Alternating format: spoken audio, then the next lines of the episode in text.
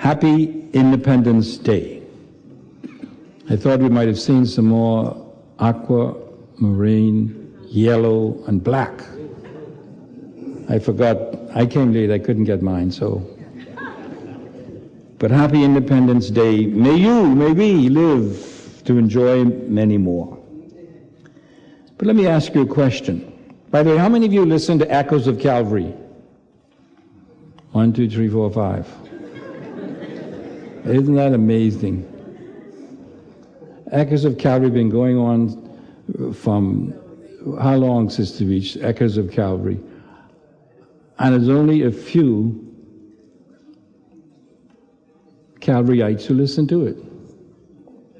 We have more non Calvaryites who listen to Echoes of Calvary. That's also true of uh, ECB. Yeah, I wonder why that is. Anyway, those of you who listen to ECB, this not ECB, Echoes of Calvary this morning, we're going to have a little repeat of the message. All right? Uh, I want to expand on a little bit of the points. So uh, don't walk out if you say, oh, Ellie preaching the same thing again. All right? But let me ask you a question. Why is it that we as human beings seem to be inherently bent toward being independent? Well, that's what it means, right?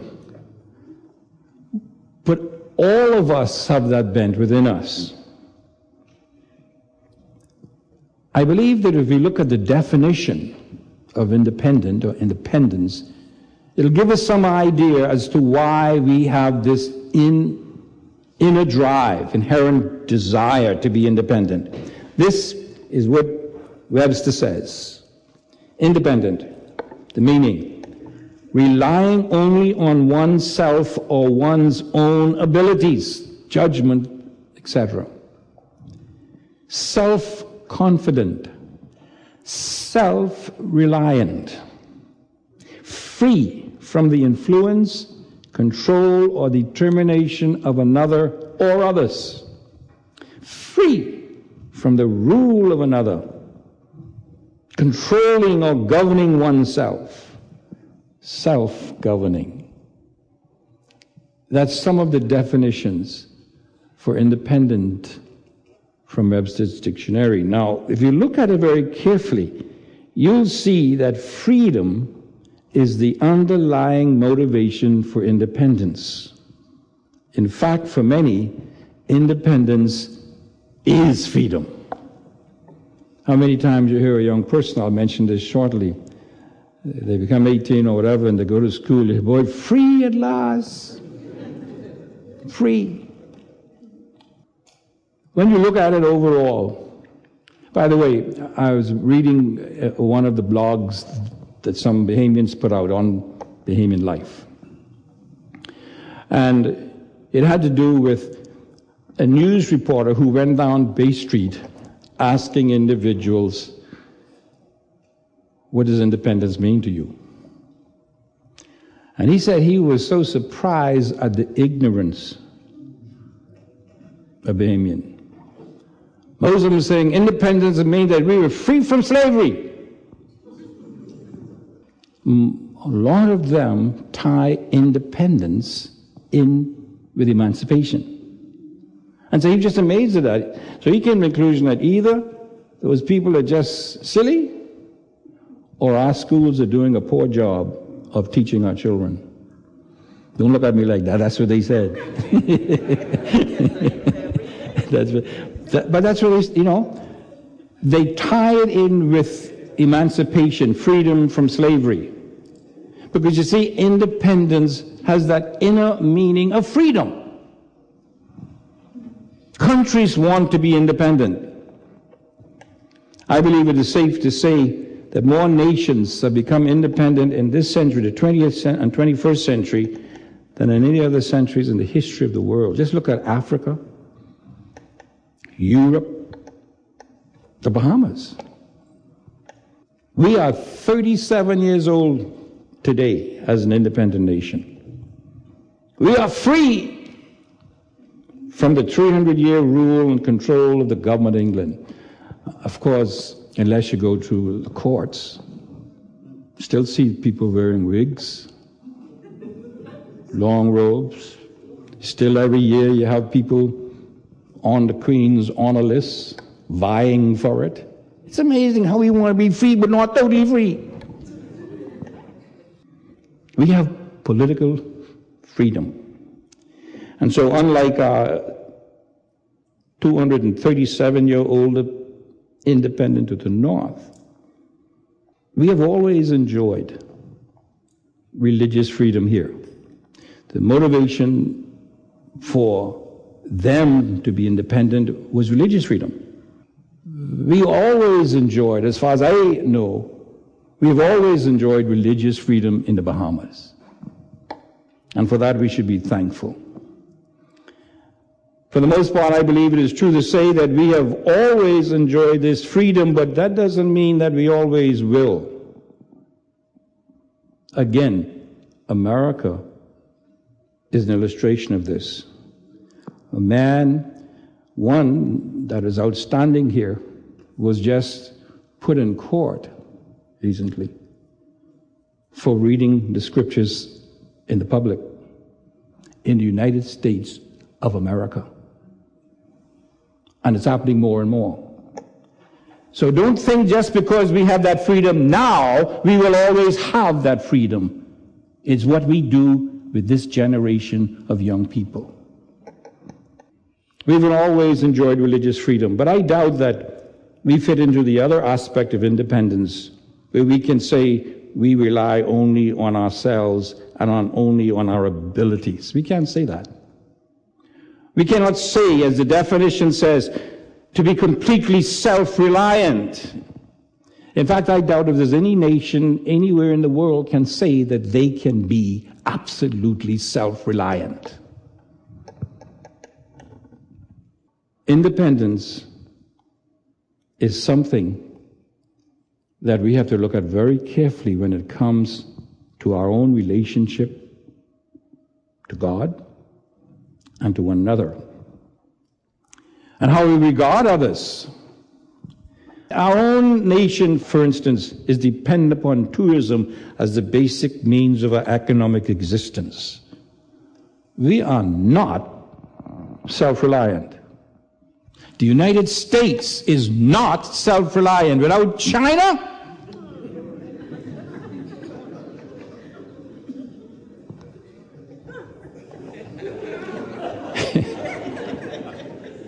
And by the way, the Bahamas might soon be in that position.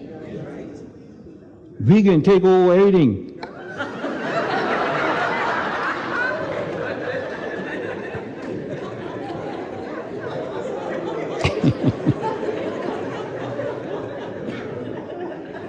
Nations want to become independent. Institutions want to become independent, including churches. Calvary Bible Church is an independent Bible church. Now, I believe that this is a good kind of independence, and even a biblical one. However, again, it has only to do with self governing, self determining, and self supporting.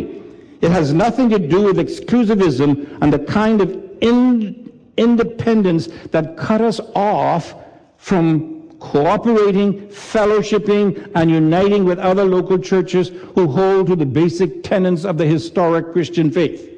It doesn't mean that because we're independent, we have nothing to do with anyone else and that we can carry on ourselves without that. In- no, no, it doesn't mean that. The Bible knows nothing of such independence. The Bible teaches interdependence among the churches of God throughout the world. Again, much spiritual problems arise in a church and things otherwise. That I, I don't need you all of them. We have little churches like that. In fact, one of the main boasts is that we is we. And we want nothing to do with you.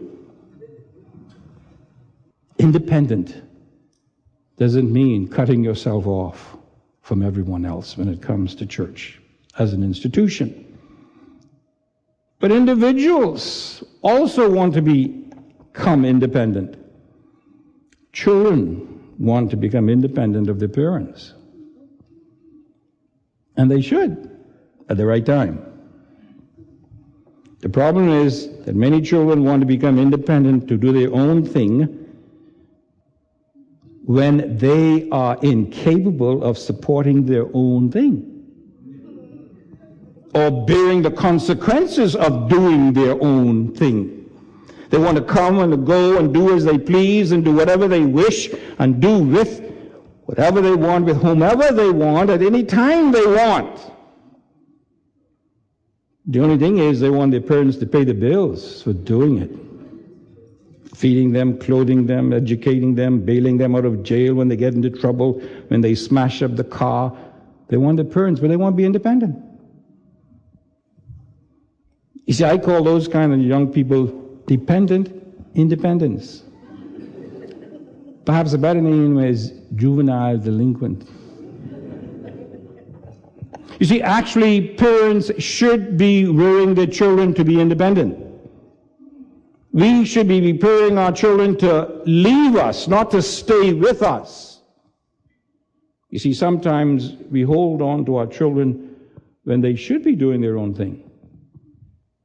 I know of parents who, when their children became 18 years of age, they begin to charge them room and board if they're still in the house. They cut off all financial aid to them. That's true. I know these people. They would not co-sign a note to get a car or to pay for further education. You say that that's going to extremes. But actually, independence also means accountability and responsibility. I think they're doing the right thing. But I want to propose to you this morning that although independence may be good for a country in its relationship with another country, or with regard to an institution with other institutions, and even with individuals with other individuals, I want to propose to you today that independence is never good for a person with regards to his or her relationship to God. Independence is never good for a person who, with regards to his or her relationship to God. We should never be free from the control of God in our lives. This, I believe, is in fact, according to scriptures, the basic cause for both the personal, domestic, social, religious, and economic ills of mankind, seeking to do their own thing independent of God. They're seeking to live life independent of God. I say this is never the kind of independence we should seek. So here's my proposition for you to consider on this Independence Day. Man's spiritual lostness is essentially the result of his chosen independency of God. Notice his chosen independency of God, living as though there is no God, even though they say there is. That's what we call Christian atheism. God exists, but he has no influence or impact in my daily life. Christian atheism. We could state it this way Man is not really free or independent until he ratifies his declaration of dependency upon God through Jesus Christ. See the paradox here? You're not free until you're a slave of Christ. Listen to Jesus in John chapter 6, verse 31. Jesus said to the people who believed in him, You are truly my disciple if you remain faithful to my teachings. Do you get this? He's talking to those who say they believe in him.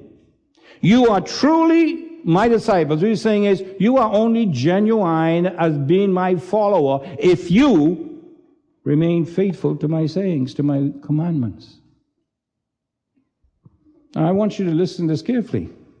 Jesus is stating the, the essence of being a believer in Christ. A believer in Christ is one who remains faithful to his teaching. That's a follower of Christ. That's a disciple of Jesus Christ. You cannot be a follower of Christ. You cannot be a disciple of Jesus Christ and do not follow what he says. This is not a condition for discipleship. This is the essence of being a Christian. A true believer disciple is one who continues to obey the word of God. You see, in the context here, Jesus' teaching attracted many people to him. His teaching was unique. His teaching was different from what they were getting. Many of them liked what Jesus said, especially about the coming kingdom. They liked what he said. But John is showing that it was possible to believe in the message of repentance and the kingdom without truly being born again. You could believe the message he was teaching about the kingdom, but you still still could not be a person who is born again. Jesus made a hard saying one time in John 6 about eating his flesh and drinking his blood. And people really misunderstood it. It was a hard saying. And this is what it says in John 6 61 and following. And this is an important passage of scripture. Jesus was aware that his disciples were complaining so he said to them, Does this offend you? Then what will you think if you see the Son of Man ascend to heaven again? The Spirit alone gives eternal life, human effort accomplishing nothing. And the very words I have spoken to you are spirit and life. You see, that's why obeying Him is an indication that we have eternal life. Because His words are life. But some of you do not believe me, for Jesus knew from the beginning which ones didn't believe, and he knew who would betray him. Now he's talking to people who made a profession. He knew who were lying. Then he said, This is why I said that people can't come to me unless the Father gives them to me. At this point, many of his disciples turned away and deserted him. Do you notice that? Many of his disciples turned away and deserted him. They were not true disciples, professing but not possessing. Then Jesus turned to the twelve and asked, Are you also going to leave? Simon Peter replied, Lord, to whom would we go? Notice these words. You have the words that gives eternal life. No one else. That's why the scripture says, Jesus says, I am the way, the truth, and the life. No one comes to the Father but by me. There's one mediator between God and man, the man Christ Jesus. Why? Because this message, when they are truly taken into your life, gives life. A true believer disciple is one who continues to obey the word of God. But now notice the result of this, he says in verse 32. And you will know the truth, and the truth will set you free. The truth will make you independent. But of what? The truth will set you free. We like to quote that. But set you free from what? It's amazing how we misinterpret scripture sometimes and put in what we want to make us feel good. The truth here is truth concerning the person and work of Christ. In fact, one could really say the truth is Christ. The knowing here is a personal knowledge that is appropriated to one's life by faith in the one who says, I am the truth. So knowing is a personal, intimate relationship. It's not only intellectual. Now notice the result of the appropriation of this faith. Notice the result. The truth shall set you free. The truth shall set you free. Now, what kind of freedom is Jesus talking about? Listen to what some of the, some of the professing believers thought in this passage, verse 33. They said, We are descendants of Abraham. They said, We have never been slaves to anyone. What do you mean you will be set free? You see the ignorance? You see the blindness? These people looked at Jesus Christ. These were leaders. And they said, We have never been enslaved to anyone. Now, how can anybody who knows the history of Israel say that these people know what they're talking about? Now, they were thinking about political freedom. Jesus was talking about the most important freedom of all spiritual freedom from sin. And so, what he's saying, if you really grasp my message, you would find salvation truth. Knowing and appropriating this salvation truth would liberate you from your spiritual bondage. But they weren't thinking about that. They were only thinking about political freedom. The same way many Bahamians think today. Very few Bahamians think spiritually. Politically, yes. Spiritually, no. You see, their blindness to their spiritual state clouded the true state of their political dilemma. In other words, they were in a political dilemma, but their spiritual blindness caused them not to see it. They forgot about the slavery in Egypt. They forgot about their subjection to other nations during the time of the judges, again and again and again. They forgot about their exile in Babylon. They forgot even about their current subjugation to Rome. In spite of all of this, they said, We were never in bondage to any man. Spiritual blindness causes them to misrepresent political reality. They had no sense of their bondage to sin. They actually believed that their physical and ancestral relationship to Abraham exempted them from spiritual danger. Let's bring it to our time. 37th anniversary of our independence. They believed that because they were citizens of a Christian nation, they were okay. You walk down Bay Street, you find that 90% of the people you ask is the Bahamas a Christian nation? Tell you, yeah. Are you Christian? Yeah. Why? Because I live here. That's the, the position of these people.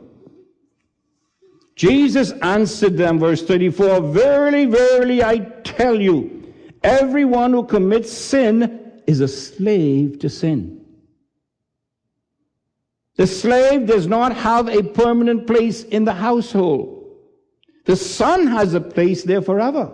Now notice. So, if the son makes you free, you'll be free indeed. You'll be really free. But the son has to be the one who gives you that freedom. Now he says it twice, verily, verily in the King James. This gives the idea that this is a profound statement. This is a vital truth that is about to be made. What is this truth? Anyone, Jesus says, who continually commits sin is a slave to sin. And he's talking to people who said they believed in him. You say, You're free. Are you still committing sin? You're not. Why? Sin is your master. And sin is personified in this passage as a hard taskmaster. Now, the emphasis here is upon the phrase continually commit. In other words, it's in the present tense, it's a way of life. It's not just an occasional experience. But Jesus saying is that the person, even if you say you believe in me, if you are always committing sin, then sin is your master and not me. You're not free at all.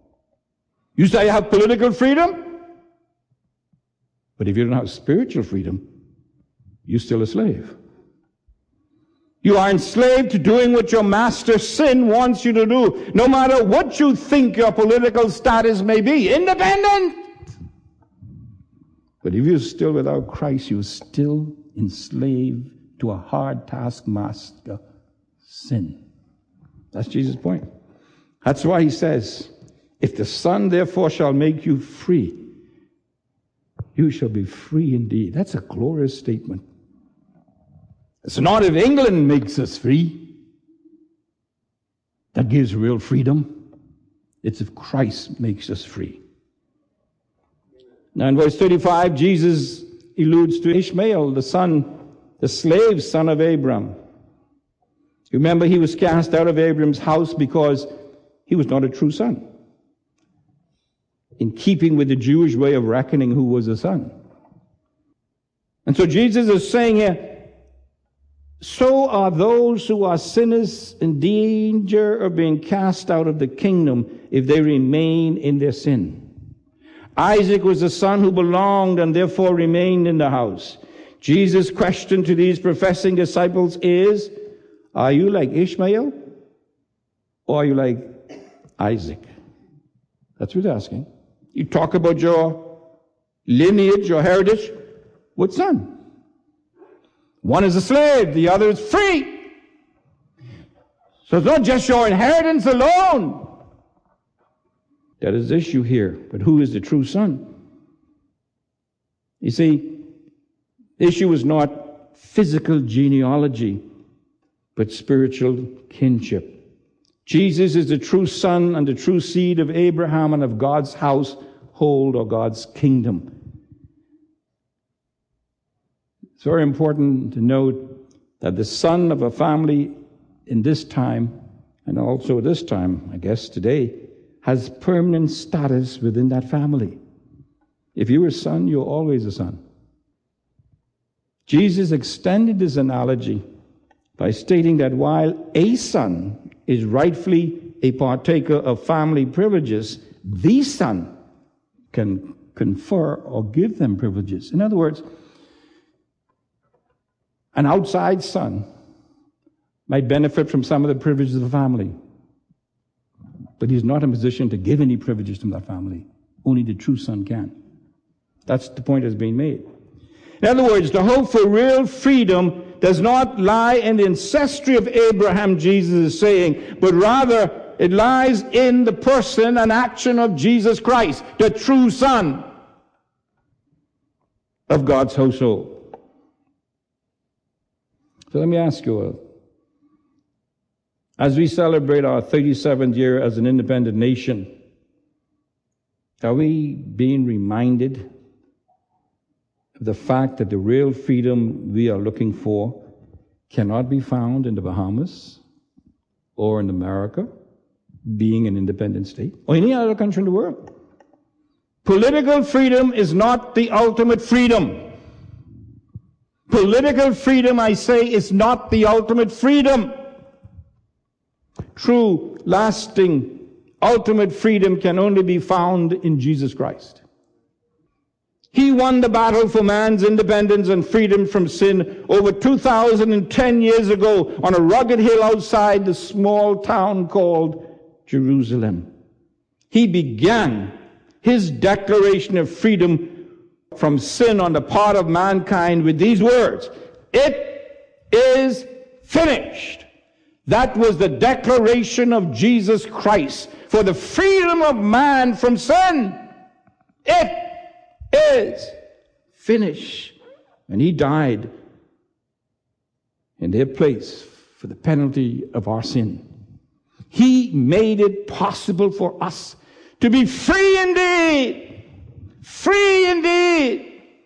Great God Almighty. Free indeed. It started when Jesus said, It is finished. But now, what does this kind of freedom mean? First, this kind of freedom means forgiveness from the penalty of sin. Paul states this clearly in Acts 13:38. He says, "I want you to know that through Jesus the forgiveness of sins is proclaimed to you. There's no one else, no one else in whose names the forgiveness of sin is proclaimed. No one. No leader of no world denomination or whatever it is. No state, no nothing, no country, nothing. The only person, the only person in whose name forgiveness is proclaimed is the person and the name of Jesus Christ. This is one kind of freedom we need to have at all cost. And when we have it, we need to celebrate it. But secondly, this kind of freedom also means, and this is very important for us to understand, release from the conscience of sin. Release from the conscience of sin, from the guilt of sin. The author of the book of Hebrews makes this quite clear in chapter 10, tremendous chapter, where he states that it is the blood of Christ, unlike the blood of animal sacrifices, is the blood of Christ that cleanses our conscience from the guilt of sin. He says that in Christ we are released, we are freed, we are made independent of a guilty conscience. We are not dependent upon a guilty conscience. We are freed from it. We are released from the conscience of sin. The third, this kind of freedom also means being energized to be victorious over sin. Paul states this triumphantly in Galatians 5 verse 1, where he makes this glorious statement. Quote, it is for freedom that Christ has set us free. I love that. It is for freedom that Christ has set us free. Stand firm then and do not let yourselves be burdened again by a yoke of slavery. Christ has made us free, and He's given us a freedom, a freedom from sin, the penalty of sin, a freedom from the conscience of sin. We can enjoy victory over sin because Jesus declared our independency of that when He said, It is finished. And once we pledge our allegiance to Him, we enter into that victory. But fourthly, this kind of freedom also assures us of being eventually evicted from the very presence of sin. Listen to these glorious words by the Apostle Paul in Colossians 3. Since then, you've been raised with Christ. Set your hearts on things above, where Christ is seated at the right hand of God. Set your minds on things above, not on earthly things, for you died and your life, notice this, your life is now hidden with Christ in God. When Christ, who is your life, appears, then you also will appear with him in glory. This gives us hope of being taken away from the very presence of sin. Freedom, real freedom. That's why we can truly say, if we really placed our faith in Christ, that we're free, free at last. Great God Almighty, free at last. I love that. Do you?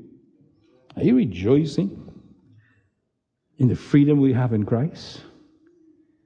True freedom, spiritual freedom. Do you have it on this Independence Day?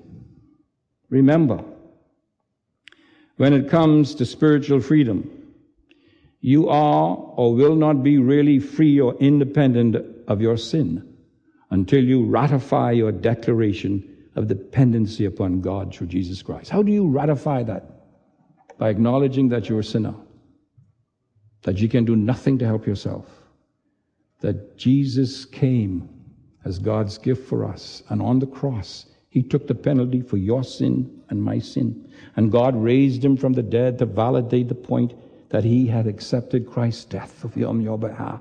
And now if you just says, yes, I believe that. I know that I'm a sinner. Jesus died for me and was raised again for my justification. And now I am trusting him and him alone. If you pledge allegiance to him like that, if you ratify your decision of faith in Christ, you can be free.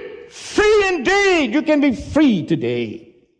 This Independence Day can really be a time of freedom for you if you accept Jesus Christ as your personal Savior. Will you declare that independence today? And if you've already done it, even as you go around waving flags, and I'm not, that's good to do. But remember, you should also be waving the flag of a Christ like life, demonstrating the fact that you'll be made free from your sin because of what Jesus Christ did on the cross. Please pray with me. Let's take a few moments of quiet reflection. If God has spoken to you in any way concerning the message or from His Word, especially today, and you know that it's time for you to make a decision for Christ, to ratify your declaration of dependency upon Christ, so you could be free from the penalty of sin, the power of sin, the conscience of sin, looking forward to that day when you will be freed from the very presence of sin. If you want to do that today, do it right now where you are. Just say to Him, God, I know I'm a sinner. Thank you for sending Jesus to take my place and raising him from the dead to show that you accepted his death for me. I trust him today and him alone. I want to be free. The penalty and the conscience is my sin. Do that right now, where you are. Have you already accepted Christ? Perhaps you need to make a new declaration today that you will celebrate that fact by letting people know, not only by your lips, but by the way you live that you are truly a disciple, a follower of Jesus Christ, because you are obeying his words. Thank you for your word, Father. Thank you for your Holy Spirit. We pray now that the seed that is being planted may be fruitful for your glory. And all of God's people said, Amen.